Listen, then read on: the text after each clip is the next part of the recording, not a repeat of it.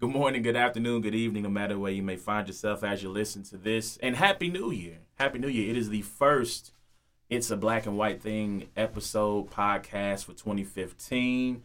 Um, as always, I am your host, A1. I go by A1. You can call me Carlos. Um, you can listen to the show, listen to the show at soundcloud.com slash A1TheLP.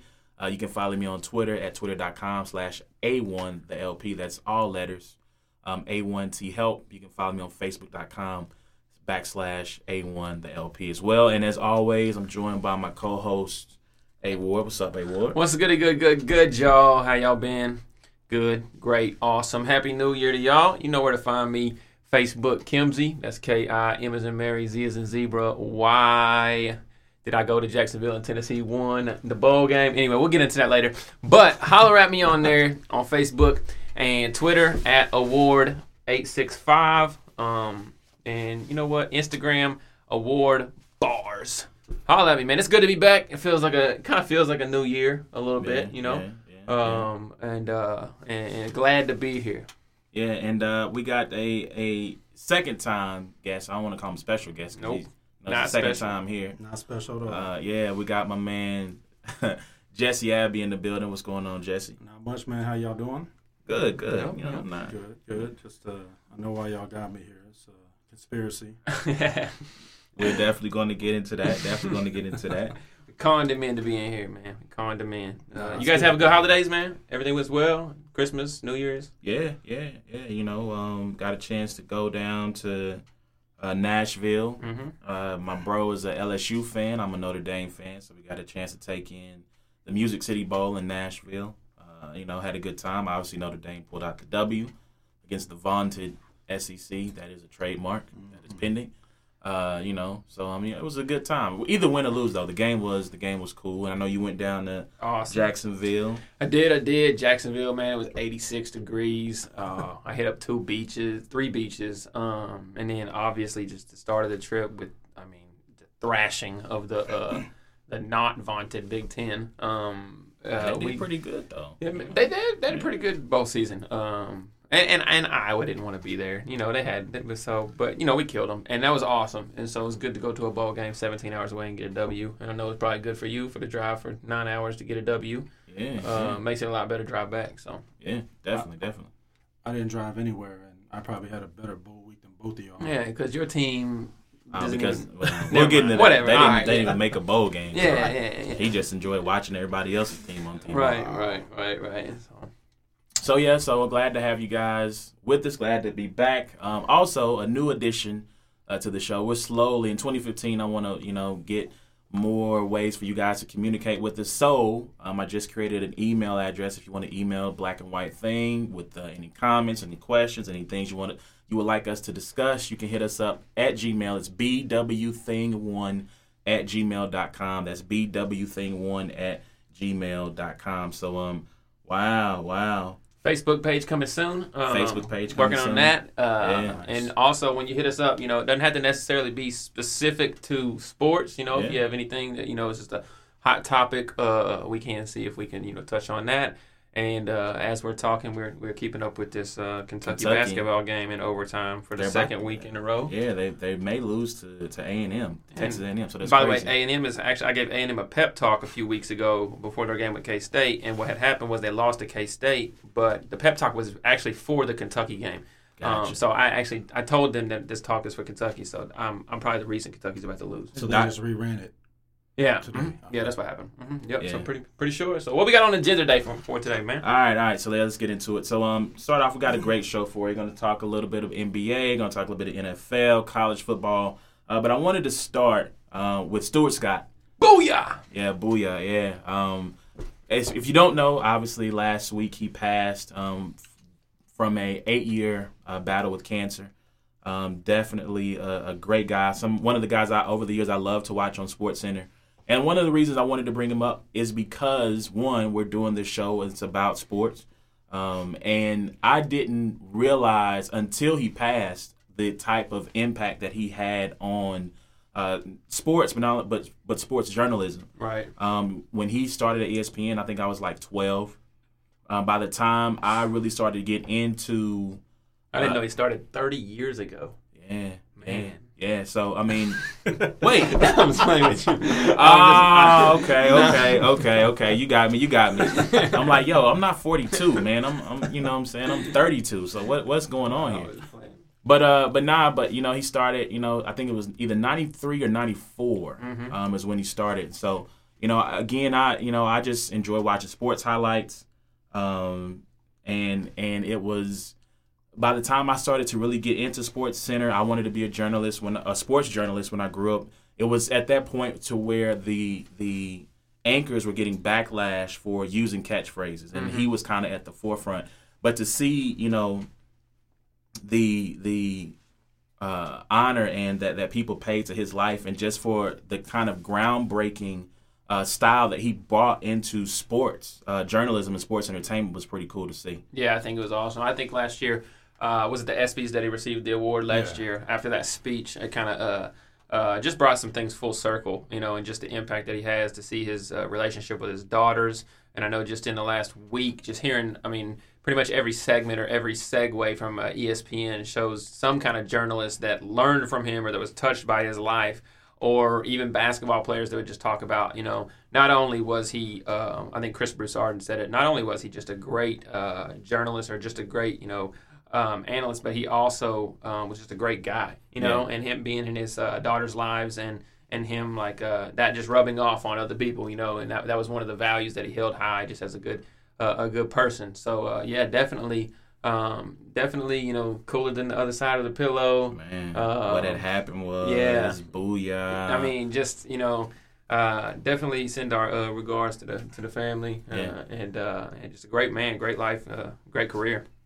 Yeah, yeah. Anything you want to add? Jess? Yeah, yeah, that speech. I mean, you know, we, I was, you know, I was young. I don't know, I don't know how young I was when it happened, but the uh, Valvano yeah. speech, Jimmy you know, we yeah. see that all the time. But this, this will go with that now. You know, I'm pretty sure that they'll run them both back to back, you know, yearly. And uh, I mean, if you if you haven't seen the speech, either one of them definitely, but that Stuart Scott speech was uh, incredible. I Yeah. mean, it was it was really really touching and. You know, we, we all sit here and we joke about sports and we, you know, say whatever we want about sports, but it was that was true life right there. And you know, Yeah. we you can't take that back right there. And, and that was something that hit a lot of people. And, and when he, you know, when he passed, you saw Twitter and Facebook and just everything blow up with every kind of person from every kind of background was, you know, was impacted by that. So that was really cool. Right, right. Yep. Yeah, definitely. So, um, and I want to add to that because I, I didn't want to spend a, a ton of time on it. Obviously, it happened within the last week, but I did want to pay my respects. Um, it's just to take the time to really enjoy uh, sports. Like we, I know we talk about this as an escape, uh, as a chance to get away from from the problems of the world in real life or whatever. But but it, we spend a lot of time, and even amongst ourselves, arguing, and we'll I will get going to get some arguments here in a little bit.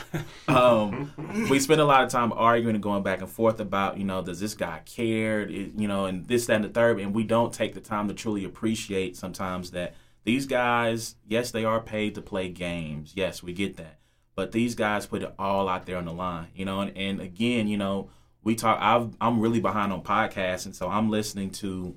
I'm like right at Christmas time listening to uh, Jay Cutler get killed, and I'm hearing people talk about does he really care? Does he really care? And I mean, I mean, but think about it, how would you feel if you're sitting at at your desk and and somebody goes, but does he really care about this spreadsheet? He's he's being really lackluster with his performance lately. You know, like I mean, I mean, uh, to be honest, like we we scrutinize these guys, and yes, they are here to entertain, and they are and they are here to entertain us, and we and we are paying help paying their salaries and whatnot. But still, take time to appreciate that. And I think about guys like T.O., um, guys like Allen Iverson, guys who, when you talk about them, you spend almost as much time talking about their shortcomings Right. as you do their their excellence on the field. Um, especially T.O. Like um, I was listening to Rodney Harrison, and they were talking about Randy Moss and and, uh, and T.O. And he goes, and Dan Patrick asked him, which one do you think is more underappreciated? And he goes, T.O. Just because of all the stuff that came along with him, like people don't appreciate, like what he did, for example, in the Super Bowl when he had the broken leg. Right. It was eight weeks later.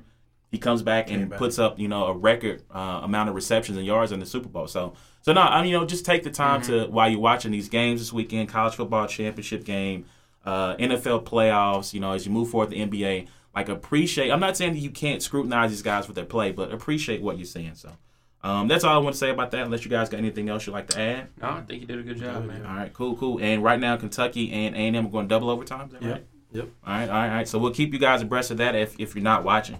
Um, all right. So the next thing on the docket, um, you know, we can go ahead and get into football. I'll, I'll get to LeBron a little bit later. We we got we got my my guy Jesse in the building, and he was definitely one of the guys I thought of. Um, this past week or this past weekend, this past Sunday, uh, Detroit and Dallas are playing a highly contested game.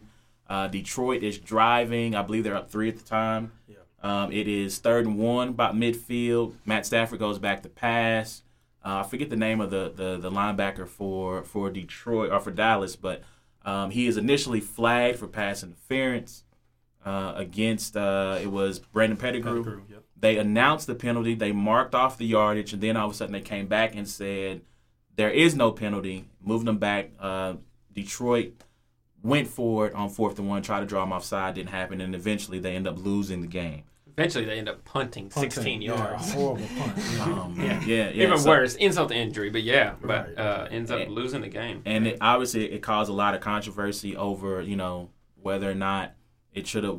Well, obviously what they did was wrong. I mean, the NFL has come out and said that they should not have annou- have gone about it the way that they did. They gone out and said that it should have been hold defensive holding, and they said it should have been defensive pass interference, right? Right. Well, I think it was more the holding. Um, you know, a couple of things that about that play that people forget or don't even think about was, you know, that call. Great, call the call the penalty, stick with the penalty. Let's move forward. But then what about, you know, Dez Bryant running on the field with no helmet in, mm-hmm. in front of the ref's face? You're not allowed to be on the field with no helmet. Period. Mm-hmm. Much less arguing with the ref. Period. Which would have been 15 yards right there. Yeah. First down from that play, from the holding, multiple things came into play. Which there. would have put them in field goal range at least. Right. So, you know, I've heard people say, well, they lost and, you know, they were only up by three. Yeah, but 15 yards from the 40 yard line, 45 yard line, you're in field goal range. You go up by six, you kick off, that's a different deal. You know what I mean? Because then even if Dallas scores, you still need a field goal Right. instead of a touchdown at the end to come back and win. Yeah. Um. So here, here's my take on that. We'll we'll- we'll start there. Me personally, in the moment, only because I didn't see the jersey tug on the replay. I didn't see that in the moment when I watched it. I said no flag should have been called. I was watching. I was at uh, Dre Senior's house. Uh, shout out to the homie Dre. I was at his house and I said, "Wait a minute, no flag. Pick it up. Pick it up right now. No, they shouldn't have called it." Um, so in the moment, I would not have thrown the flag because again, I didn't see the jersey tug uh, in the moment. Um, so and the, the other part of that I look at it is again, Detroit still had a chance to win the game. Like it was instead of it's a playoff game, it's winning you go home. It's not like you have an- another week. Caldwell should have gone for it on fourth down. That's not his nature, though. I mean, if you follow Caldwell's career, he's he's v- super conservative, and you know everyone. He's like Lloyd Carr for, you know, uh, Awar can appreciate that. That dude will go third and one, and then you know he would need a half a yard, half an inch, and he would punt the ball from the 35 yard line when he would get zero net yardage out of it.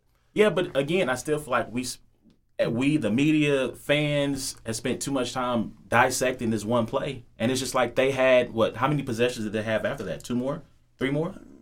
It might have been might Might- have been three with the last possession. Yeah, maybe. But um, I mean, I feel like people are missing the fact that Detroit didn't only put up what seven point three points after half. Yeah, they, they were really bad that second half. So I mean, they- they had, and I, I I get it. As someone who, as a Niner fan, I felt like last year against Seattle in the NFC title game that there were an, an exorbitant amount of things that gone that went Seattle's way that should have gone the Niners' way from a refereeing perspective. Detroit had the chance and they didn't capitalize. And why? Hold, and that brings me to my next point. Give Tony Romo his props. I need everybody. We'll get to here that later. listening- Anyways. no, no, no, no, no, no. We gonna stop right here. Give Tony Romo his props. Jesse. Jesse's about to walk out the room. no, give him his props, man. Because last time you was here, you were we here. go. We talked about we talked about Tony Romo and how people would not give him his due and how he's a terrible quarterback. And in the clutch situations, he always throws up on the shoes. He screws up. He came through in the clutch. I need y'all just for this one game to say, give him his props. okay, man, he, yeah, okay. He you know he made a the, the winning touchdown pass. I mean, he did what Tony Romo does. He created some time. He found a receiver in the back of the end zone. They win the game. Cool, I get it. Tony Romo's a good quarterback. All right. A great quarterback. Tony Romo's not a great quarterback. Top ten quarterback. Tony Romo has arguably the best wide receiver in the in the in the uh, in the NFL. Why does that matter?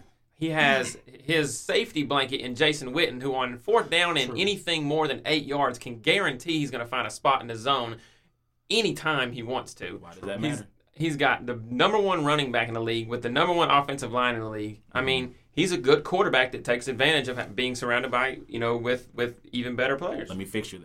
He's a great quarterback who is a top ten quarterback. You guys give out that whole word "great" way too often. You're not even a great quarterback in my book until you know you. Win something. Yeah, No, Win something. no, because Joe Flacco's not a great quarterback. yeah, quarterback. but he doesn't have great characteristics Hold on. to go with the great championship ring. Hold on, hold on, hold on. Joe Flacco's record in the postseason is what? Yeah, I don't think Nine Joe and Flacco's a four? great Nine quarterback. and four, ten and four. I don't think Nine and Trent. I mean, I don't. I don't think necessarily because you have a championship, you're a great quarterback. But I think that you definitely need more than one playoff win.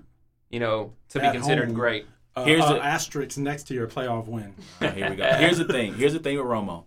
And this is and this is my general point about quarterbacks. Quarterbacks get too much credit And two, and too much blame. right, of course. So, as an example, Peyton Manning being the offensive coordinator. If Peyton Manning is an offensive coordinator, he's a terrible offensive coordinator because all this offensive coordinating he's done has only resulted in one Super Bowl. If he's really, if he's got, I'll give him credit that So he you're a terrible offensive coordinator if you only win one Super Bowl. So there's Yes. only like what, like five great offensive coordinators ever in the No, history I'm of talking football? about I'm talking about Peyton Manning being the offensive coordinator. I'm not talking about offensive coordinators in general.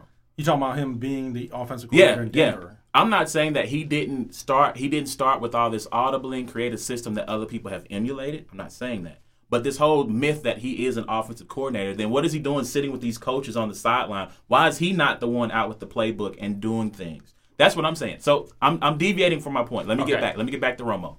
So what I'm saying is, is he's finally got a defense that is, while it's not a great defense, he's got a capable defense that can Yes. give him that can get enough stops. That's a good word. That can give him a chance to win the game. Mm-hmm. They Jerry Jones, give credit where credit is due. He gets killed a lot unjustly. I feel at times. He has drafted an offensive line. Mm-hmm. This year, It doesn't. He's got an offensive line with uh, Travis Frederick, uh, Tyron Smith, uh, my guy from Notre Dame, Zach Martin. He's put together an offensive line that can protect Romo to give him the time to do his thing. And yes, Romo has Dez Bryant. He's got Witten. He's got uh, Terrence Williams. However, and Murray. yeah, and Demarco. Murray. and he's got he's got the top running back in the league this year. However, you still have to execute, and that's what we've always killed Romo over, is it not? All right, question: If Dallas loses to the Packers this They won't. weekend, which is going to happen. if Dallas loses to the Packers, is their season a success?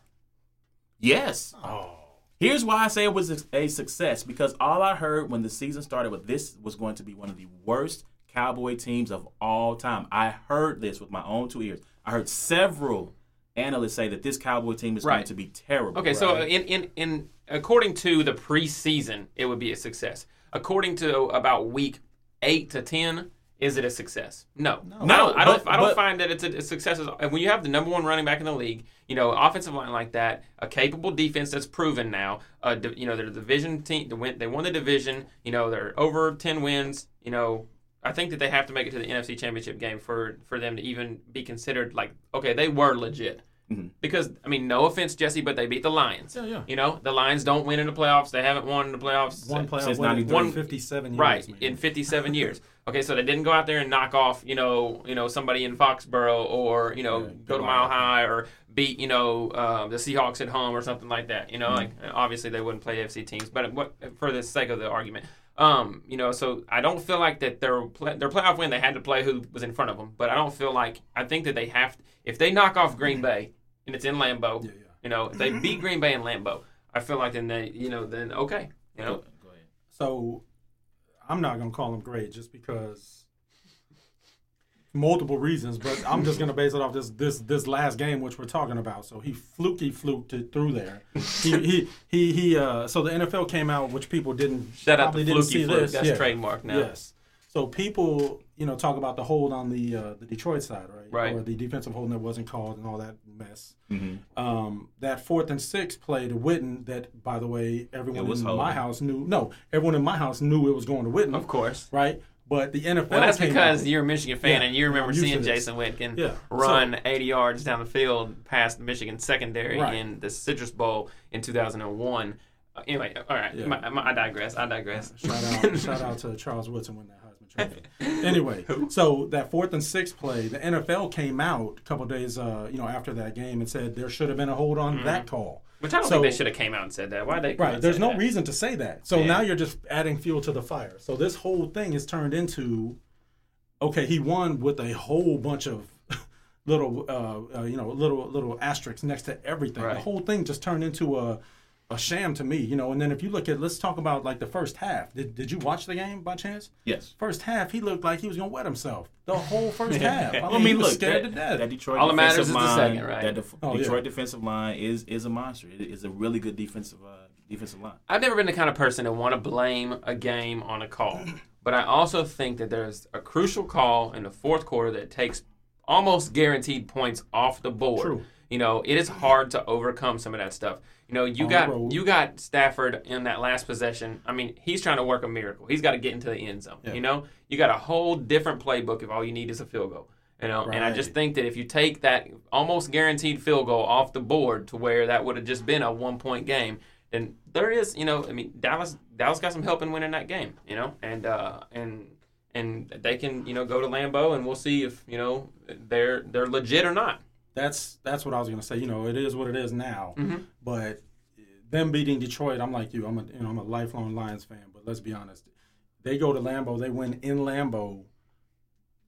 I'm gonna I- give him some next week- credit. I- I'm gonna we're give him gonna- some credit. We're going to But sit here next week and we're going to say, "Oh, but Aaron Rodgers had the torn." Had No, the I'm gonna calf say I'll muscle." say it on the air right I'll now. say it right now. Nope, I will. I will not say any of that. And, I'll uh, say that if he wins next week in Green Bay, he'll get some credit. But you know what? Uh, As, as much as we waste time talking about Tony Romo, he needs to win, a, you know, a Super Bowl or something Right. quick. And I'll be honest with you, the reason why I don't necessarily think the Colts will knock off the Broncos this year is because all Luck did last year was beat the Chiefs in the playoffs. They beat the Chiefs. You know, I The didn't Chiefs feel like won that game. exactly, but you know, um, I didn't feel like you know because he got a, his playoff win that they had all of a sudden arrived yeah. and that they were a you know. So um, what's what's the greatest segue that we can use now? So well, hold on, hold on. Before we do that, 'cause my I- blood I- pressure is like I'm about to, I'm about to segue, but something that bears watching. Um, there and I, I tweeted about this Mhm. after the game. There's a, uh Twitter page called NFL Corruption. Oh, here we go. There's a Twitter page called NFL Corruption. I hope you're listening, Roger. Um, and he tweeted out he tweeted out the exact record for every team in the NFL. Now, someone came out and said, "Well, that what he did, or what this person did, because I don't know if it's a man or a woman. What this person did was they tweeted every scenario and then deleted all of the ones that that weren't true, okay, so that you had the correct 32." okay, Now, so he this person tweeted, "Oh, fake, huh?" So they tweeted Dallas over the Patriots, which is my Super Bowl prediction. Dallas over the Patriots to win the Super Bowl. This was uh this was Saturday. okay. He tweeted the, the this person. I keep saying he tweeted this on Saturday. So this I, this bears watching because again, if Dallas again. To me, I think they're going to beat Detroit, and this is the segue. We're moving on to this Packers. this weekend's game. Uh, Detroit. I'm sorry. Yeah, you're right. I think that Dallas will beat Green Bay partially because Aaron Rodgers is hurt, um, and that calf. I just you know if they can get any type of rush on him and make him move around, you want him. You don't want him to be stationary in that pocket. And You saw in the game against uh, Detroit, Yeah, yeah. where he Before. pulled up after he threw the touchdown. Yep. So We'll know tonight if Carolina, for some crazy reason, knocks off the Seahawks. not going to happen. The Dallas should be in the Super Bowl.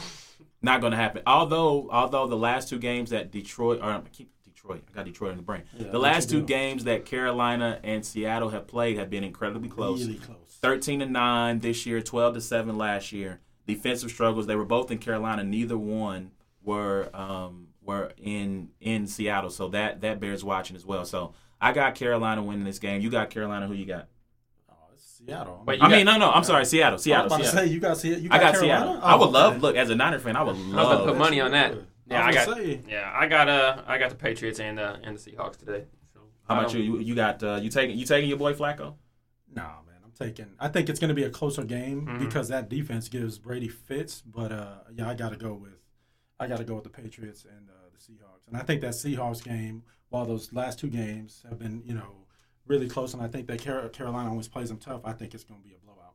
Yeah, and I know Carolina lost uh, star Lotulelei, uh, Yeah. the nose tackle, defensive tackle. He's out for the game, so that's a big, big injury to, to bear watch with that running game and, and what Russell can do in the pocket. Um, oh, Lotulelei. yeah, from Utah. Yep, out of Um, the Pac-12. Yeah. Sunday, Sunday. Let's go to Sunday's game. So we all got uh, Carolina, uh, Carolina, dang it, Seattle. We all have Seattle and the Patriots winning. What about Sunday's games you guys got? I, I got the Colts and I got um I know, believe me. What? I know. Hold on, no, pause, pause. Time Wait a minute. Let let me make sure I got this right. Let me make sure I got this right. The Colts are playing the Broncos, right? Yeah. This is man. because this is my upset pick. I feel like that I can I mean if, if I wanted to go with everybody I thought was going to win, but I think that the best chance of an upset in these four games is the Colts over the Broncos. And You picking against your boy. yeah, I'm hoping that there's some kind of like You- something that yes, it was not because I'm not good at picking. Remember, I'm not the greatest at picking. Remember last time I well, I did I did pick TCU by You three did. touchdowns, Yeah, you did. and I did, did, pick Pittsburgh to beat the Chiefs. Yeah, you Um, did. Um, so You also yeah, picked Oakland, KC to beat I did. Oakland. I picked KC to beat Oakland handily, by the way. Yeah, I'm not the greatest picker. Um, um, but uh, but yeah. So uh, my bold prediction, there we go, uh, would be the Colts over the Broncos, and then um, I'm taking the Packers over the Cowboys. Um, in in actually a game that's not close. I want to say like 31-17. You said Cowboys over Packers. Packers No, no, over Packers over Cowboys, Cowboys. like okay. 31-17. Okay. I'm I'm I'm gonna go with that Packers, and I think they're just gonna blitz them. I mean, when, there's something about when if you look at the numbers this year with how Green Bay plays at home, Mhm. it's crazy. I mean, the numbers for for them are ridiculous. I mean, it's it's just crazy. And I look at how much trouble Detroit gave Dallas at Dallas. Now they're playing in Green Bay, where you think that Dallas gets a home field call. Wait till you go to Green Bay. I mean, they're gonna. It's. I don't even think it's gonna be close there. And Yeah. then, you know, but I, I'm not picking against Denver at home. I don't think Luck's going. to I'm the Peyton Manning fan club of America has just taken your card back from you. Man. Yeah, I know, I know, I know. And as much as believe me, I'm cheering Denver on one thousand percent. But uh, did you see that pass that Andrew Luck threw last week? That was a great pass. You oh know, that was a great my goodness! It's the best pass I've seen since Kaepernick's uh, jumping 37 yard touchdown right. last year. That Yeah. was, a, I mean, to be falling down and It was to be able to get the strength. It was a deal for yeah. dime. Yeah. It was definitely a deal for deal dime. dime. and uh, Which is funny because Dilfer never threw dimes. so- right, right. Bledsoe did. they were so nice. I want to bring up something Jesse talked about uh, with Dallas going on the road. Dallas undefeated on the road this year. Did not has not lost a game on the road this year. So that bears watching. As if they, unless Carolina were to somehow upset Seattle and they win, they would have to go to Seattle, which they've already gotten one victory there this year. Yep. So something to bear watching. So I'm I'm in agreement with Jesse. I'm take well no I'm in agreement with any of you guys. no, Right. 'cause I got the I got the uh, the Cowboys winning. I think it'd be a close game. Although, again, I just I'm Aaron Rodgers uh, calf or as it is his That's calf. his calf, yeah. Uh, it's it's concerning. Um, I know. I saw somebody say something about Peyton Manning too. They said watching him in practice, they had a, a doctor who specializes in sports injury says I would be more concerned with Peyton Manning than I would Aaron Rodgers. Which that's something to bear to watch. So hey, you may be right running the about ball that. a whole lot lately. Although the True. Colts defense stinks. Uh, It's really not that Yeah, the good. thing that I don't, I, I just feel like that, you know, like I said, bold prediction. I was going out on a limb. Um, the Colts running game is is is not very great, all.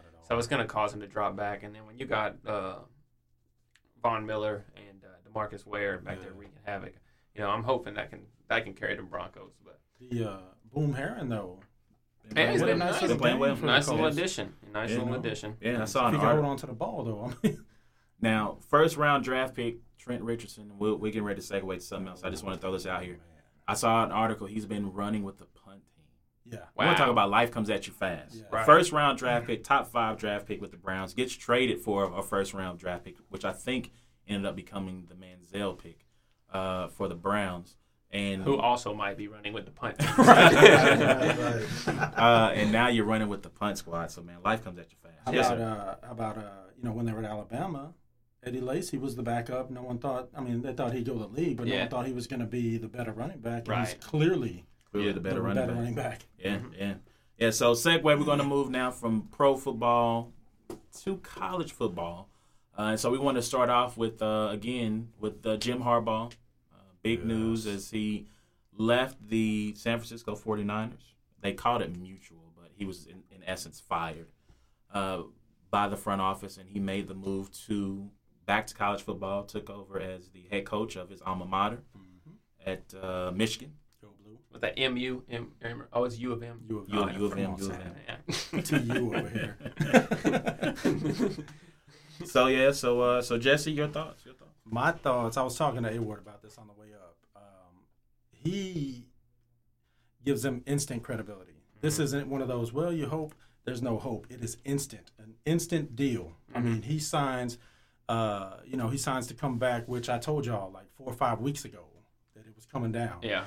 And um, for me, I'm on cloud nine. I mean, you got a guy that that you know usually when a, pro, a, co- or a coach comes back from the pros, he usually failed miserably or he just did really bad.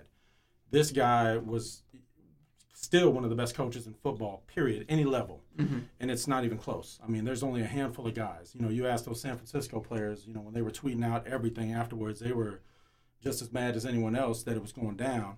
You know, so from me being a Michigan fan, it's the best possible outcome. While I, you know, while Brady Hoke was a great, I, I think he was a great man. You know, and he built, he got us back to recruiting and recruiting the the, st- the type of players that sending come there. kids out with concussions and having Yeah. them get more Yeah. is Well, constitutes a great man. coming from the guys that pay their players. Yeah. So a lot Wow. too. So, So signing no, day, guys, listen to this. So no, in all seriousness, though, I you know Hoke Hoke took the blame for that, but I don't. I think a lot of his coaching um, had more to do with um, Dave Brandon.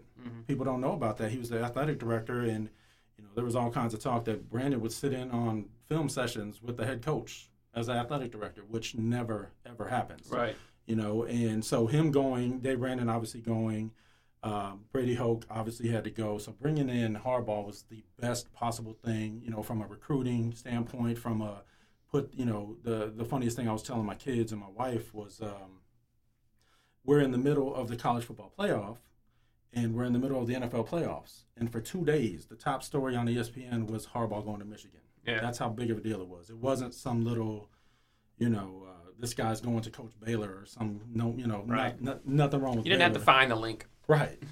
you know, so yeah, I'm I'm on cloud nine. Yeah, I think I mean, I, you know, one of the things about it is that he is at his alma mater. You know, um, uh, we talked earlier about it's not. I don't believe this is another stepping stone move. I don't think that he's moved to you know Michigan to prepare himself for bigger and better things. I think that he, you know, is at Michigan and that's where he'll be. Um, uh, you know, it's not like a not like a what's that Lane Kiffin guy, whatever his name is um, you know, where you know it's just a great high or instant, you know, name credibility or whatever. But there's still a chance that you know this might not be where he finally stops at. I think Harbaugh is there, and I think uh, Michigan will be back. And I think that Appalachian State should not schedule them in the next 20 years because they They will probably get stomped. Well, Stomped them last year. Oh. so, here's my thoughts. First of all, uh, from the from the 49er level, this is what happens when it happens so often in sports where ego. When you have egos and people can't just say you're great at what you do, you're great at what you do, and let's work together and continue to be great. Um, I, I've heard the rumors of Harbaugh being a hard personality to deal with, and that he's been at no, he hasn't been at any, you know, whether stop San Diego, Stanford now, uh, and now San Francisco any more than four years. yeah. He hasn't lasted more than four years, and I think that from the front office, whether it be Jed York, Trent Baalke, or whoever, you had these two guys butting heads. There have been rumors about, you know, the uh, offensive coordinator Greg Roman that he did not want to fire him, Mhm. that he wanted to keep him, which is kind of funny that he didn't bring him with him to to Michigan. Thank goodness. But uh, but you know, this is what happens. This is what happens when ego gets in the way, and it, it it takes down potentially what could what was a great partnership and what should have been a great partnership for years to come. I think, and I don't have anything to. This is just speculation. I think that the, that he that the 49ers put a non compete clause on Jim Harbaugh. That they put a non compete clause that he could not go to another. That they were not willing to facilitate a trade with another NFL team. oh, okay. Yeah. And here's why I say that. Jim Harbaugh is competitive. is competitive as as I'll get out. Anybody, Yeah. And he's also spiteful.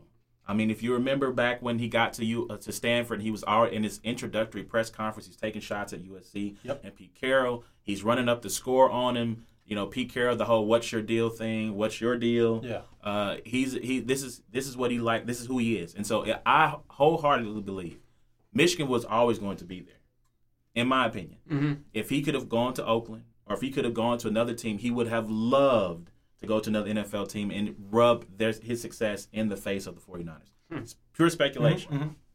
Yes, sir. They're okay. So I, I was trying to explain this to you, and it's going to sound really geeky, but but so there's there's there's a certain message board that I follow, and I've been following it for you know 15 years or something like that. Mhm. So on these little boards, it's not a main board. It's not like Rivals, you know, .com or something like that. It's just a they call it the edge of the internet, but it's a Michigan board. Mhm. So there's like three guys on there that know either ex coaches. One of the guys knew like the owner's daughter from San Francisco Mhm.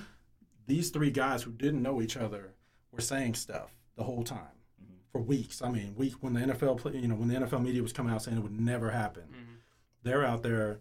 It's done. It's a done deal. What about Oakland? Da da da da. What about all these? No, it's done. It's gonna happen. Mhm. Now, what I've heard through you know following these guys, was that was that Michigan helped pay The Heisman people that. to vote Charles Yes, Woodson to get Charles over Peyton Woodson. Manning, Right. and ah, that's where no. right to pay part of his buyout you know to get him out of that contract Mhm. I, I i truly believe that there was no you know no compete or you know or, or whatever because i think he was set on going to michigan and i think that you know unless you go unless you follow a, a college team so the guys i'm sitting here with can can truly understand this Harbaugh played at Michigan. He played under Bo Schembechler, who was an icon in Right. football. Period. He was he came up under him. He's seen the program. He was there when they were you know in the glory years. He's now seen the program take a dive. Mhm. He knows that if he can turn it around, which is a good chance he will. You know, there's no guarantees, but if he turns it around, he's going to be on like the Mount Rushmore of Michigan stuff. Right. And I'm talking all sports. So for him to come back to Michigan is a bigger deal than for him to go to Oakland and hope to God that Oakland changes Oakland's ways and starts winning. Now, Right. him being the coach he is, there's a very good chance that could have happened. But I think the bigger story is him wanting to go back to his alma mater, like Edward said. And I think that a lot of that had to come into his dad coached at Michigan under Bo Schembechler. You know, and, and Bo Schembechler is the big, big story of this, even though he's not alive. You know, Right. there- there's so much tradition there. And Carlos, you know, from from a Notre Dame standpoint, tradition overrides anything. I mean, and, and it's crazy because we would like to think, well, he would never leave or he would never go, you know, and, and that's the craziest thing because he left being one of the top coaches in the profession to go back to lowly old Michigan. Right. But it's much more than that. So I hope I'm wrong about this, but I, I don't think he stays. I think I think he'll I think once he gets Michigan back to a point, especially if he wins a national championship or two, I think he goes back to the NFL. There's a chance. Yeah, I'm not going to deny that.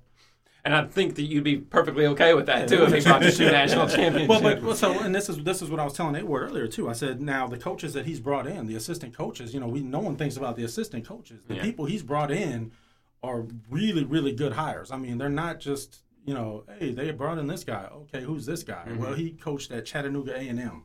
Okay, great. I hope it works. Shout out to Chattanooga A&M, A&M, the Belkins. Yeah. right, right. You know what I mean? So Not even sure if they are that, but anyway. And if there is, good luck to you. But you know, so uh, he's leaving a legacy. He's got Yeah. coaches that have left big time programs, left USC, left Florida. you know Florida. That that defensive coordinator that signed with Michigan had deals with Texas A&M, Kentucky, North Carolina, ready to go. The, all he had to do was say the word. He was in, and he said no because he obviously knew that Harbaugh was coming to Michigan. Harbaugh worked out something with him. yeah. So he's got people that he, you know, under his coaching tree, you know, the popular term nowadays. So if he leaves and they're winning, I'm I'm good with that because they've sucked for seven years. I mean, Not that you're counting or anything. right, You know. I've I'm been not bitter. I know how it is. All right, cool, cool. So uh so anything else you guys want to say about Harbaugh? Nah, I think we've pretty much summed it up. Cool, cool. All right, so uh, your reactions to uh, the the first two games in the college football playoff thus far. Um, I thought they were good. I mean, I thought the games were good. Uh, I didn't get to catch um, Oregon, Florida State uh, because I was at the Tennessee game and then everything afterwards. Um, uh, actually, no, that was the day I was driving, right? Yeah, that would have been the day I was driving to Jacksonville. So I didn't catch Oregon, Florida State. I kept up with it a little bit on my uh, um, on my phone. Noticed that the wheels fell off for Florida State. Then I caught the Randy Orton vine. Um, where he, yeah, Yeah, saw the- the RKO's Jameis Jameis Winston and the on- referee. Yeah, on That the phone. Um, and so um, I didn't get to see much of that. I watched the probably three quarters of the Alabama Ohio State game. That was a good game. Great game. That was a really good game. Um, and I knew once Ohio State decided that they wanted to be in that game, that there is a very good chance of them winning that game. Um, because I personally thought that Alabama would probably just come out and punch him in the mouth and you know Which big big did. brother. Yeah, twenty-one to six to start. Right. Which is the exact same thing that happened last year against Oklahoma. Yeah, and um, and so um, I think they've been really good games. I look forward to this next one being hopefully good. I just really feel like Oregon is heads and above everybody else. Um, you know, but Ohio State, you know, uh, shocked me or proved me wrong with the with the game against Alabama. Um, but obviously Oregon's uh, top wide receivers out for the game. Um, but I just really feel like they could just plug somebody else in there that runs a four point one five and you know So uh, I'll start with Florida State. It, it, to me, it couldn't have ended any other way. It was either they were going to win the national championship or they were going to get blown out. Right, right. And um, and look, they were in it for a little bit, and then you know, obviously once, you know what? I tweeted this when their kicker, whose name escapes me, Aguyubo Agruso- or yeah, something. Agruso or something. I don't know. He's like the only kicker I've ever known that actually had a press conference to come back to the school. Did he Like, really? like he's like, I'm announcing I'm returning. You know, like No he's that way. good. No way. like he's pretty much, yeah. Like I seen the link. It's like place kicker Agubo or whatever will return for for junior season. And I was just like, wow. like I didn't. was realize. this last year? Yeah, it was this year, This just year. like this week. Yeah. Really? Yeah. Wow, I so didn't know that. Uh, apparently, I mean, he's good. I He's mean, legit, yeah. Yeah. Yeah, but so what I was going to say is, uh, hold on, I'm looking up Robert Roberto Aguayo. Aguayo. Aguayo. Or Aguayo, yeah. Oh, okay. So when he missed that field goal, I think it was going into halftime. Um, I think they would have been down like 21 17 or Mm-hmm. something like that. I said, it's over. This guy never misses. Right. He never misses a kick. And when he misses that kick, I'm like, it's. And if I, done. bel- I'm pretty sure it was a like a 20. It was a close kick, right? It- no, it was like think it was about like- 40. Oh, about 40 40. something. Yeah, okay, I was thinking of a different one. But yeah, So it wasn't a gimme, but I mean, when he missed it, I was just like, this dude never misses, and I'm like, they're done. And uh, to see it fall apart like it like it did, and shout out to all of you out there who were rooting so so hard for Jameis Winston to fall on his face. Um, I, I don't know. I guess I don't know who to feel worse for it, uh, Florida State or TCU, because obviously TCU came out and decided that we're going to prove that whether Florida State wins or not, you know that that should have been our spot. I feel bad Um, for Florida State because when they came back, their tires were slashed and their cars were Yeah, that's like, crazy. Like Florida State, come That's on, the state of come Florida. on, Seminole fan, now. Yeah, but that's just the whole state of Florida. losers. Oh, wait, I mean, they came won- back to the hotel. No, came back No, home. home to Oh, oh, Florida yeah, well, State. Yeah. Came back to Tallahassee. Tallahassee. Like cuz. Like I'm I'm gonna tell you like old boy from uh from uh West Virginia told the A and M coach, I'm gonna see you in life. And when I see you, it's not gonna be pretty. Like for real, man, like 29 straight victories. That's funny. 29 straight victories. We lose one game. We make it to the playoff after all of this struggle. Right. And then this is how you treat us when we come back home? Man, forget y'all. forget y'all, man. But nah, but it had to end that way. Um, and as far like you said, that that uh, Ohio State Alabama game, great, great game. I thought it was over. I know Peter King tweeted at 21 to 6 that TCU boils Oh wow. because they I mean looked like Ohio State was getting I mean uh, the Alabama was getting ready to to run over. Right. And then Ohio State, you know, they get the two touchdowns before halftime and the pick six. And uh, I mean, shot look, I don't like Urban Meyer. He's the devil incarnate. If you and Amen. and Nick Saban is his brother. Sir. That's funny. So, but but shout out to him, man. I mean, look, third string quarterback. yeah. Um, you know, and to and to put that kind of performance together, uh, it, that's pretty impressive. Yeah, that's, I that's agree. really really impressive. So, shouts out to him, man. Um, He can go to Oakland. I'll be okay with that. He's Send Urban Meyer. Send that, send that clown out there. so so let me ask y'all. Um, Let me say this real quick. yeah, yeah, go ahead, go ahead. So, you, you know, the thing that I think that we don't talk about is how Ohio State out physical Alabama. Oh yeah, we were we were going. I was going there. I was Okay, going which- there. Oh, he was which- going there, all right. Oh yeah.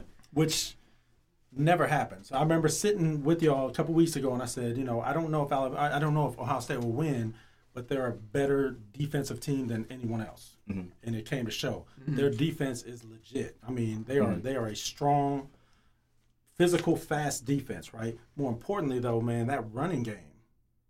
That running game, Yeah. holy cow! That kid out of St. Louis. I don't know if you knew that. Yeah, Ezekiel yeah. Elliott's out He of St. almost he almost went to MU. Almost went to He's MU. got some wheels on him. I mean, and but he's he's strong. I mean, Yeah. now, and, but I think the difference in that game was when uh, Cardale said, "You know what? I'm going to go ahead and quarterback draw a couple of times and just start running people over." He's 250 pounds. That's a big dude. I think the difference in the game was when Blake Sims threw the pick in the end zone. It was a horrible pass. Yeah. Alabama just got a turnover. I think they were up by a score, and then he they just went straight. And it was just Wait, it was a bad pass. It might have been the was it in the end zone or is it the one yard line? No, no, no, no. Wait, wait, wait, wait, wait, wait, wait.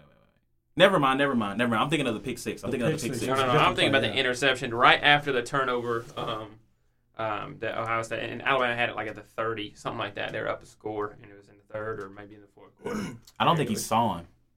I Yeah. want to say that's the one where he was like, is that the one where he was behind the? uh I may be getting my games mixed up because I watched a few football games over the last couple of weeks. but it, I think that's the one where the the linebacker was behind the the umpire.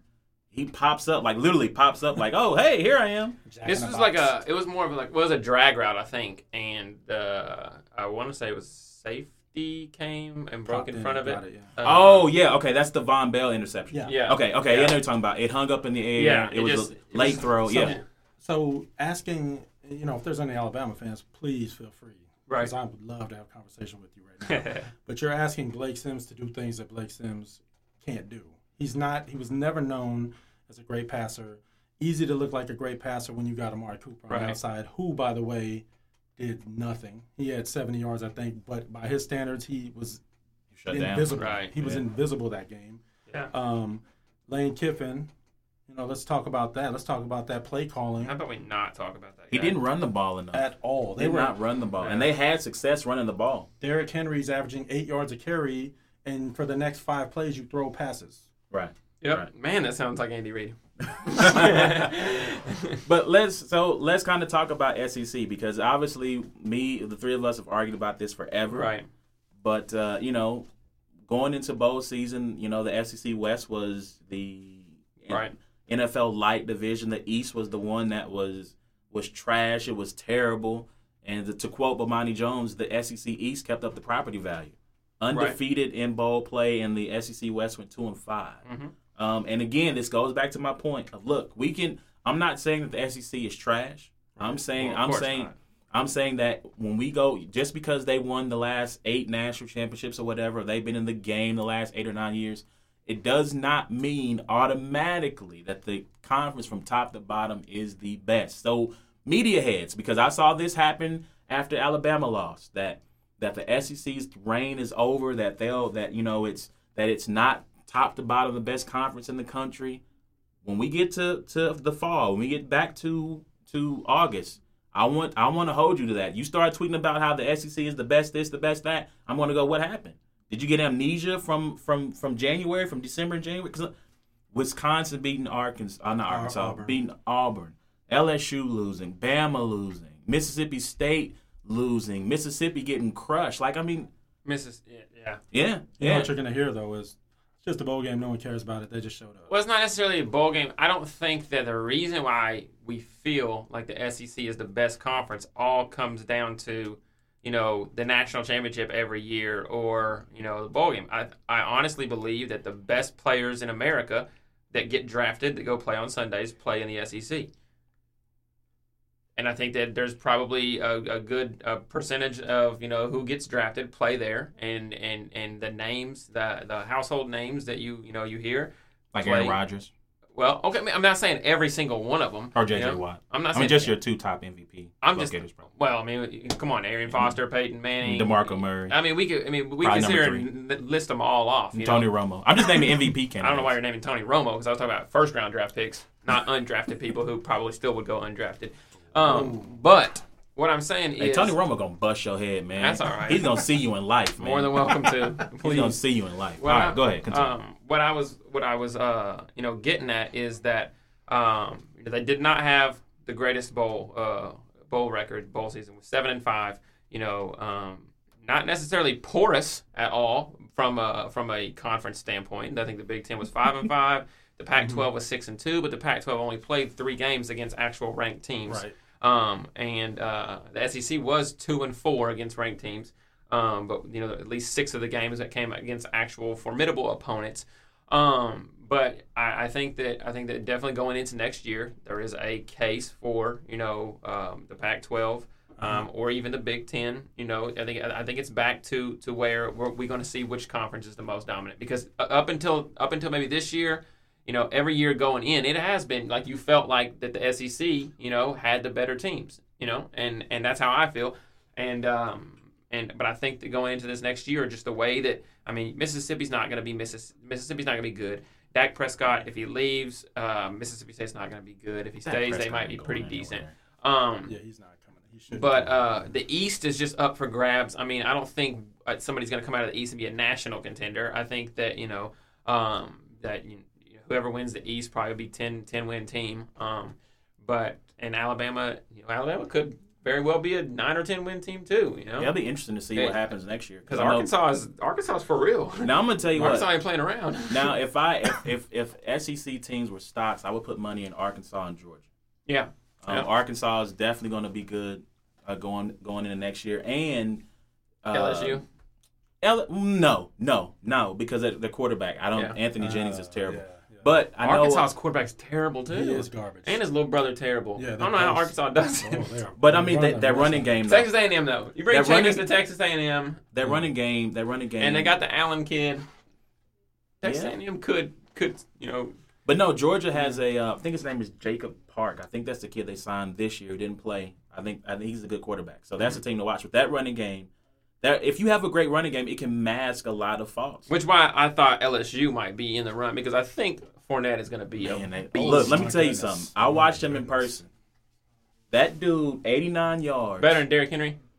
Yeah, oh yeah. Different Really? Oh yeah. back. Uh, yeah, type. different different style. different type, yeah. Because he's a he's a he's faster. He is. He with that touchdown, he ran against LSU's almost 90 yards, and he ran away from two of the fastest players He's a big on dude. Notre Dame's 230 He's a pounds. big dude. Yeah. 230 pounds, and they and they didn't make up ground on him. Once he got to his top speed, they did not make ground up on him. so I mean, but no, I think I think those schools. I just think Anthony Jennings is, is a terrible quarterback. Yeah, yeah. I So that's why I say if I had if there were stocks, Arkansas and Georgia will be because they have really good running games. I'm gonna say Arkansas. You know, I've seen it through the Big Ten Bielema. I know, I know what he does, and he, you know, people talk about Melvin Gordon this past year. He was recruited by Bielema. Mhm. Right. Those last three running backs that Bielema recruited are all are all in the league, are going to be in the league, and Right. are productive running backs. Yeah. You know, so he gets those big, for lack of a better word, country boys down there on the line, and they just maul you to death. Right. I mean, they beat Michigan one year. I'm no joke. They ran the same play in the second half like 26 straight times. The same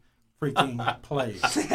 and you know, this was our Rich Rod days. Five hole off tackle. Right, right. That's what they did. But I'm gonna say, me and you know, me and Nate were talking about this. I'm about to go ahead and go out on a limb here, and I think Tennessee might Yep. surprise some people next year. They will. They have got, you know, they weren't. I don't think they were. If I'm correct me if I'm wrong, but I don't think they were torched by anyone this year. No. They got a lot Um, of people coming back Maybe Oklahoma and and early season. early game. season, and then Ole Miss. It was just a rough game, but actually that game was a godsend because that's when Worley got hurt. Yeah. Um, no, no offense, Justin. Who's the running back? Um, Jalen Hurd? oh, So Hurd is a beast. yeah, he's a monster. Um, I've read so many articles nice. that have talked about Fournette and Chubbs, you know, and then they're like, don't forget, Jalen you know, yeah. this kid had you know 12 touchdowns, 900 yards, you know, had 122 yards in the first half against Iowa. Um, which is historically a tough team to run against. right, Let's just say uh, that. and he just doesn't go down. and uh, a top five recruiting class this year, um, just signing stud after stud, from what I understand. Um, returning 19 of 21 starters. That's the big thing, you know. You got your quarterback back who played the last seven games and went five and two. Um, I believe it was five and two. Lost to Missouri and lost to Alabama, if I'm not mistaken. It might have been. Anyway, um, and uh, and honestly, which I was watching the SEC network, which is going to be an SEC, you know, yeah, yeah. um, I'm biased on it, but dual threat wise, might be one of the best dual threat uh, quarterbacks in the in the nation next year. Hmm. Not even just the SEC. So I'm excited. Uh, it's wide open. East is wide open, uh, and it's wide open because nobody believes in you, Maty Mauk. like No, once you get out of the pocket, we feel like your team could not ever win a game. let's let's let's talk about. I mean, let's talk about Missouri real quick. I mean, every year, you know no one talks about Missouri going Mhm. into it, but defensively, my goodness, Yeah. man, they all they do is send people to the league. Yeah, shout out to that D line coach. I can't. Now, is the D coordinator leaving? Yes, thought- uh, Coach Steckel is going to uh, Missouri State. what? Yep. To head One of coach? Yeah, be the head coach. Be the head coach. Um, they signed Barry Odom. I forget what school he's with. He was with a school that was in the bowl game last week, I think. But he was a former he was a former Missouri uh, defensive s- assistant somewhere. Oh, okay. So he's coming back to coach them. But you're right. I mean, you look at uh, Richardson, Sheldon Richardson, Shane uh, Shane coming Ray, Marcus year. Golden, Aldon Smith, Sam. Justin Smith, Michael Sam. I mean, you look at the guys that they. Who that got they- married yesterday? shout out to him. Then. Yep. Good for him. Anyways. Um, But uh, but but nah, man. You know, um, yeah, Florida. They, Flo- Talk about Florida with um, McElwain. I mean, I don't, I don't know. I don't know what It's I wide think open. about that. It's wide Yeah, open. It's, It's, a wide extremely open wide conference. Um, wide open. Yeah, conference. It's a wide open conference next Yeah. year. Um, yeah, because you don't know who's going to be the starting quarterback at at, Nope. at Bama. Nope. Um, I know they Sure got don't. uh, a kid who flipped from Notre Dame, who went from Notre Dame to Oregon to to uh, to Bama. Mm-hmm. Um, they got him coming in. They got a kid. I think his name is David Cornwell, who's there Cornwell. now. Missouri's got a top uh, a top 300 uh, Yeah, Lock. coming Drew. Lock. Drew Lock. Yeah, I think he I think goes it's to Lee Summit. Lee Summit. He's at West, right? Pocket No, passer? Lee Summit High School. Oh, Okay. okay. High School. Drew Lock. Yeah. Um, I don't Good know kid. much about him, but I just seen him on a, on a top 300, uh, four star, I think. Um, Everything I've heard about him from local people that uh, that I you know that I know know the whole high school scene say he's legit. yeah. Good basketball player, good athlete. You know, Yeah. good, good Well, Missouri basketball needs a few of those too, so. Hey, their basketball team is really young, which is why Frank Haith left. I think The they're overachieving a little bit. Really Frank. Haith left because he's a crook. Anyways, Um, it's about that the. Black and White podcast do not do not support or, or the action the, the comments by Jesse Abbey Of about Frank guy. Haith. Yeah, I mean, look, I'll say this: I was not a fan of the Frank Haith hire, um, and he proved me right. So I just I'll leave it at that Cool. as far as Frank Haith goes. One last thing, I'm I'm gonna stick with Alabama for next year. Yeah. I, I think that they are clearly clearly the team. Like like I've, you know I joke with A Award all the time. Me and Carlos joke with him, but to me it's it's Alabama and the rest I until like- someone steps up and does otherwise. I feel like if Alabama, I mean, like you said, and I believe it wholeheartedly, in the last two years, they've they've lacked the physicality that Alabama teams have had, Right. and I think that it shows you that just in how they play against the games they played against Auburn. I mean, you mentioned it, mm-hmm. you know, they give up forty points, Right. you know, and it's just not it's not in the trenches there anymore. Arkansas has an Alabama physicality That to their true. football team. Now, if they can get somebody in there that you know to throw the ball and to make decent decisions, I mean, that team could that team could very well, Yes. you know. Um, and so, but yeah, I mean, I think it's I think it's good. Um, yeah. All right, so the end of end the college football part uh, portion uh, predictions, predictions. Um, so who y'all got in the title game? Oregon, or Oregon, Oregon's gonna win it. I think Oregon wins it by two touchdowns. Golly, man. You can't pick Ohio I, I know, man. Harbaugh picked Ohio State. It's it's just a name. I, I think. I don't think Oregon. You know, I'm going to go with Oregon, but I don't think once again Oregon has played a team that is physical and that can do the Well, I same things that they do, I but right, much yeah. stronger and, and has the same athletes. I feel like Arizona is the closest. The team they face is going to come the closest defensively. Shout out to Shock for picking Arizona to beat uh, Oregon in the um, Pac-12 championship. Hey, so uh, one thing I think we're forgetting here is that Oregon lost that cornerback who's, who was supposed to be what a number He's- one he's- draft pick. Yeah, top uh, first round draft. He's pick. out. He was out last game. So I mean, what does Ohio State like to do? They like to run and they like to throw bombs. I mean, yeah, but they don't got David Boston out there. true. Well, I'm taking Ohio State. Okay. I'm Um, going Oregon. I just, I just think, I just think that it seems like it seems to be a team of destiny. I mean, Don't you get down that, to your, man. You get down to your third string quarterback, and Yeah. you're still able. I mean, how many teams? I mean, to be honest, That's how true. many teams in professional? Because we saw that with the Cardinals and, and Ryan Lindley. I mean, you could have put any one of us out, out there, and we could have produced the same results. Yeah. But how many teams you know can get down to your third string quarterback and still produce points? Because it's not about, I mean, and still be effective. It's not a, just enough that you know, okay, he gets him a couple of field goals and Right. a touchdown here and there. No. Like they're they're running the same offense. They're Yeah. not limiting him at all. And, and shout out to Cardale Jones, man, he's doing his thing. So Oh, by the way, real quick, since I am uh, anti Ohio State, remember the tweet Cardale Jones did a couple Yeah. years ago? Did I tell I you don't, that? I don't, I don't is, why some- do I didn't do- come to Ohio State to go to go class? this class. I came here to play football. Play, football. yeah. There goes hey, there you go, Ohio State. Take Hey. that one. hey, Shout out to Roy Williams in North Carolina basketball. Why do we go to class? hey, hold up, hold up. Roy got there, and those classes diminished to nothing. So don't be slandering Roy Williams, man. He had nothing to do with that. But anyway, all right. So let's move on to the last topic, and uh, we'll call it a day. I want to hear a little bit, little bit of NBA. Uh, LeBron James has been in the headlines. He came out this week and said that uh, he's been hurt all season, um, hasn't been healthy, and right now, well, I don't know right now, but uh, this past week, or while he's out on uh, paid leave on vacation, um, he is in Miami, spending time in Miami, healing up, doing rehab. Yeah. You couple that with the NBA game on Christmas with him and Dwyane Wade.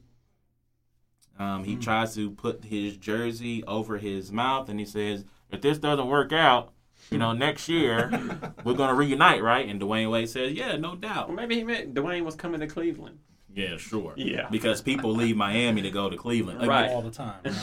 you know um so listen I, if you go back to the first or second episode soundcloud.com slash a1 the lp listen to the first or second episode listen to both of them listen to all, of them they're all great. Right. but specifically it's either the first or the second episode. I believe it's the second one where i say lebron don't do it. Don't go to cleveland or no no don't facilitate the trade to move andrew wiggins is what i said actually because he'd already signed. But but you know I've said this that LeBron has not changed. He's learned how to play the game with the media.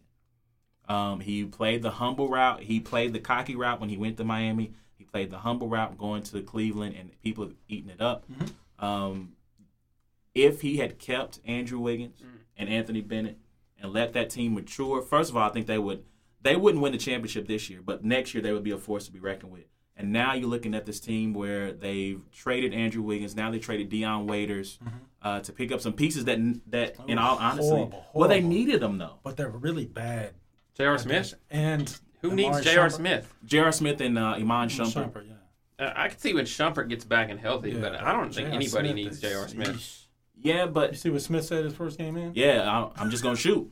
I don't know what the play. I don't know what to do. I'm just gonna shoot. Hey, shout out to J.R. Hey, that's Yeah. real. That's real. Hey, I'm with you as a gunner. I'm with you. If you don't know what the play, what the play is when you get the ball, just jack it up. But when you're shooting 30%, bro. You know what I'm saying? I mean, LeBron ain't in the game. What's LeBron gonna do? True. LeBron down in yeah, South Beach chilling. true, Right. true, He that's down there. He down there at, at with Wade kicking back, sipping mai tais They on the really beach. just need to run the offense through Dellavedova. He's not even starting now. Smith just- took his spot. Hey, now the bigger thing is Mozgov. Yeah, now that's a that is a decent pickup because they lost Anderson Varejao for the year, so Rim they had to get a, a yeah. decent a big man, and so that's definitely going to help them out just from a rebounding and defensive aspect. Mhm. But you know, again, LeBron, you should have listened to me, man. If you had because it, once he got Kevin Love, the pressure for him to win now was going to come. No matter how many times he said, "Look, this is a process. It's going to take time for us to get better." Um, the Bulls are the best team in the conference. He was not going to be able to get away with saying the, with those statements. The pressure was going to be there, and it's there. And I mean, look. What does he not do good with? Oh, stop that! No, no Pressure. Pressure. No, Yeah. no, he dispelled those rumors over over Shout two straight championships. he dispelled those. He dispelled that myth over two straight championship runs. Man. He had the two other best players in the league with him. Stop it. I'm, I, you know what? Hold up, we are gonna go there. And against the Thunder in the finals, he went into the post and destroyed that team from the post from his playmaking ability and scoring. In that first final series against Right. the Thunder, And there's got to be some credibility to give there, but that's the first time the Thunder ever been in a big situation like that. They weren't playing nobody that actually knows how to deal with pressure, so they they lose the battle on pressure in that Yeah. area. Yeah. the next year against the Spurs. Now, granted, yes, Ray Allen hit the jumper that sent them to Game who Seven. The, who hit the key shot? Ray Allen. Right. Okay. But and look- A1 actually has a Ray Allen like jumper. He does If have you've not ever jumper. seen it. It is sweet. Yeah. Now, y'all just trying to distract me from what I'm trying to say. Yes, I do have a Ray Allen like jumper, but anyway, I digress. But uh, but no, in that series, he was the man again, and in Game Seven, he came out on fire, Right. and you knew the game was over when he when he came out and started hitting those buckets to start that game. That that Thunder that Thunder championship series against the Celtics. When it's game, it's now game six, I believe it is. Yeah. The Celtics are up three two. There, all those talk about he can't handle the pressure. He came out looked like a, a, a serial killer, honestly, and showing no emotion, and destroyed them from the opening tip. Mm-hmm. Okay, so so I should give him credit for doing what he should do I mean, anyway. No, to what I'm saying, And what he's I'm, he's physically physically. I'm just gonna say physically the most unstoppable player in the history of the NBA. Physically. what I'm saying is, Yeah. is you have to give him his props and appreciate the greatness that you've seen. No, He's he great. hasn't. No No, he hasn't done it every time, but he has. He has more times than not when they when the Heat needed him, he came through. When Ray Allen wasn't there in that game, there would be no two championships. He But won one but I mean, but but that's but that's every championship run. You know that every championship run has some unsung hero, somebody who steps up as a Bulls fan. Shout out to the Paxson. referees for Dallas. Oh wow. You got Paxson. You got Paxson during the Bulls series. You have uh, you had uh, oh god, Steve Kerr hitting big shots. You got okay, Bush hold on, hitting hold on, big hold on. shots. hold on, hold on. Let me say this then. Many Bulls games? Now I grew up Okay. in these Jordan years. Mm-hmm. I'm not young like you cats. I grew up. I never watched. My man right here is a Bulls fan, right? Did you ever recall watching a game and you said, "Man, if it wasn't for John Paxson, no, it was Jordan and then maybe Pippen, but it was all Jordan, one thousand percent." Nah, it's a team. I got a Chicago guy looking at me, and he grew up there. He probably has Jordan stuff everywhere. What? You never once said BJ Armstrong hit that one jumper. What are you talking? Come on, There son. is no championship for them if Paxson doesn't hit the jumper against the Suns. Episode two. If Steve Kerr doesn't hit the jumper, there is no championship. They need they need Jordan. You don't. Jordan needed them. I'm, I'm sorry, I got that flipped around. Jordan needed his Okay, teammates. okay, okay, so okay, game six, Bulls down. They're playing the Pistons. Let's say they're playing my boys. Who's gonna take the final shot? What? Was it John Paxson gonna take the final shot? Sometimes he did it. Dude, how many times did Jordan? God bless you, you got me sticking up for Michael flipping Jordan out here. No, no. Listen, listen, listen. Let me tell you I came something. from hold on. I came from a day when players were cold blooded. They'd kill their mama to win a championship. Now I got people trying to talk up LeBron James, old choke artist, trying to make him out to look like the Messiah. I'm not saying he's the Messiah. What I'm saying is give respect where respect is due. He's great. So, but here's here's my point. I've watched Michael Jordan during the uh, early Phil Jackson years on NBA Classic. Mm-hmm. I think they were playing the Cavaliers. He scored like 45 points. This game goes three overtimes. I watched him in two of those overtimes. Games on the games running down, tie game. I watched him take contested triple team. I mean, basically on his Kobe, on his Kobe. Shout out to Kobe Bryant, Shout out to Kobe Bryant. Second y'all- best player of all time. all y'all sensitive Kobe fans, come at me. But anyway, I watched him take contested triple team jumpers to try to win the game, and there are three other guys going, "Hey, like hanging with Mr. Cooper. Right, Remember right. the intro? yeah, yeah." You know what I'm saying? So, so what I'm saying is, is that it's a team game. No question, man. You're stating the obvious right now. But what I'm saying is, so to go back to LeBron, you got to give the guys props. Okay. When, okay, so- but when when you okay, here's why I'm hard on LeBron. When you come out of high school and when you do all these things and, and you don't, you know, I don't I don't want the attention and I don't want to be called the king, but yet you don't shuck that responsibility. All we know you for is being the king. Right. Now when the things get hot and everything gets heated, now all of a sudden you're not the king.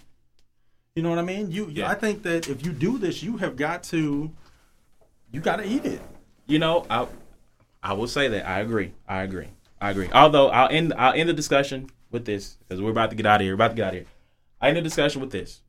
At this point, I will not. I, LeBron has reached the age where I will start to take younger players over him. So my my man, my dude, uh, Mike Jones from uh, Austin hit me up. Um, he goes, "So would you take Jimmy Butler or LeBron?" I said Jimmy Butler. I'm taking guys who have potential and guys who have the chance the chance to be great over LeBron at this point because you're starting to see The him break mileage and all that. Yeah. the mileage and all that. So my man Russie, Russell Westbrook, my man KD, my dude uh, like Jimmy Butler. I mean, I'm taking these guys who are younger over him because he's starting to break down. So, so yeah, but uh, I mean that's you got He's great. I'm gonna say, excuse me for that. LeBron is great.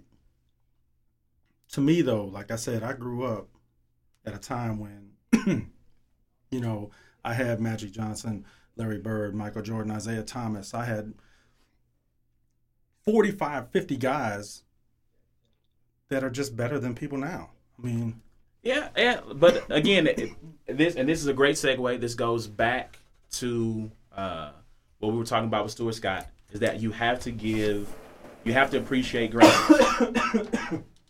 My dude Jesse hates LeBron so much he's getting choked up over. it, Man. He's getting choked up. He's trying to trying to hold it together. But uh, but now it goes back to appreciating greatness, man. You know it.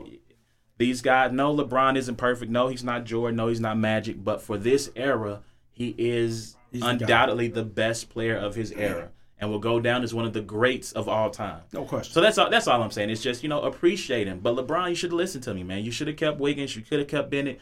Defensively, you could have got those guys to where you needed to be. And you know you don't win a title. You probably won't win the title this year. no. But next year, you definitely would have won a title had you kept those young boys and let them mature. Um, so you know that that's all I got to say. You know, appreciate LeBron. Um, you know, appreciate his greatness. I, I get it. You know, he's not like the guys from my from the guys we grew up watching and idolizing, but let him be him. they I mean, I guess the frustrating thing if you're if you're a Cavs fan now is is it's like they're trying to put the whole uh, round peg into the or the square peg into the round hole. Right. And they're trying to fit these pieces and these pieces just don't fit. You know what they did in Miami fit. It worked because they Yeah. were all, you know, different positions. They clearly had a rapport before this. Now you're taking guys that you don't really know, and you're saying, okay, Kevin Love, while who I still think is a great basketball player, how does he fit? He's more of a perimeter, you know, perimeter guy that's going to get you rebounds. He's going to get you 12, 13 rebounds a game. But you're asking, and this is on LeBron. This is what he wanted. So you know, I'm not going to you know take that from him because he wanted this. Yeah. You know, you're you're you're you're saying, okay, I got this guy, um, um, Kyrie. Kyrie, in a perfect world, Kyrie would love to shoot 45 times a game. I mean, that's just what he would rather do. It's, it's not in him to say, I would rather go out and score 10 points and have 15 assists. He would rather score 30 points and have four assists. That's just him. Mm-hmm. So now you have LeBron who would rather, in a perfect world, you know, 20, 25 points, eight assists, nine rebounds. Right. But you're asking these three things to mix, and they don't mix well at all. Yeah. Not yeah. even close And that's that's a great point. I think you know LeBron and, and Wade and Bosh, like you said, they were friends. They were almost the same draft class. I think Bosh may have. No, I think No, Bosh were was the same Yeah, draft the class. Same, Same draft me, class. Come Shout up. out to Darko Milicic. Same, same draft class came up together, so uh, so they enjoyed their their company, being friends off the court. And and Kyrie and and Kevin are a little bit younger than LeBron, and and it's just like you said, it is a process. But unfortunately, again, when you get a guy like Kevin Love, you lose the benefit Right, of the doubt right. of that process. No time. But no yeah, time to but, yeah. wait. but you know what? This we're going to shut it down here for ne- for this week. Uh, next week, though, we're going to probably start with basketball because I want to talk about point guards and how people are inconsistent in what they want a point guard to be. So I'll give you a little. I'll give you a teaser.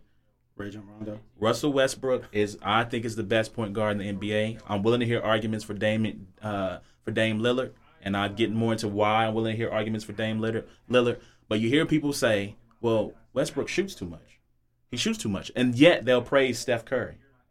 And But so is Steph Curry a point guard though? I don't. I consider them both two guards. their point guard, their Yeah, their by position, is point guard. Yeah, I can their position is point guard, and so when we have that discussion, people praise Rondo. Rondo can't shoot. Of course, he's a pure point guard. He can't shoot. Right. He can't shoot. shooting. Yeah. Yeah, so so again, we'll start into that about who is the best point guard in the NBA, um, and we'll talk about how we should define the point guard role. We'll talk obviously get into the NFL, uh, talk about conference championship ma- matchups, talk about the games that transpire today and tomorrow, and we'll have uh, our reactions to the national championship game. Uh, so until next time, I'm your boy Carlos. Uh, on behalf of A Ward and Jesse, you've been listening to It's a Black and White Thing. I'll let y'all next week. Hit us up, man, on Twitter. I almost forgot. Hit me up, twitter.com slash A1TheLP. Listen to the show, soundcloud.com backslash A1TheLP. Um, if you want to email the show, it's BWThing1. That's all letters, obviously. BWThing1. I'm sorry, I take that back. BWThing, the number one at gmail.com. That's BWThing1 at gmail.com if you want to email the show. Any questions, comments, you know, do we suck? Should we quit doing the show? Hit us up. We're not going to stop if you tell us we suck, but it'd be good to have that feedback. So until next time, man, we'll holler at y'all. Peace.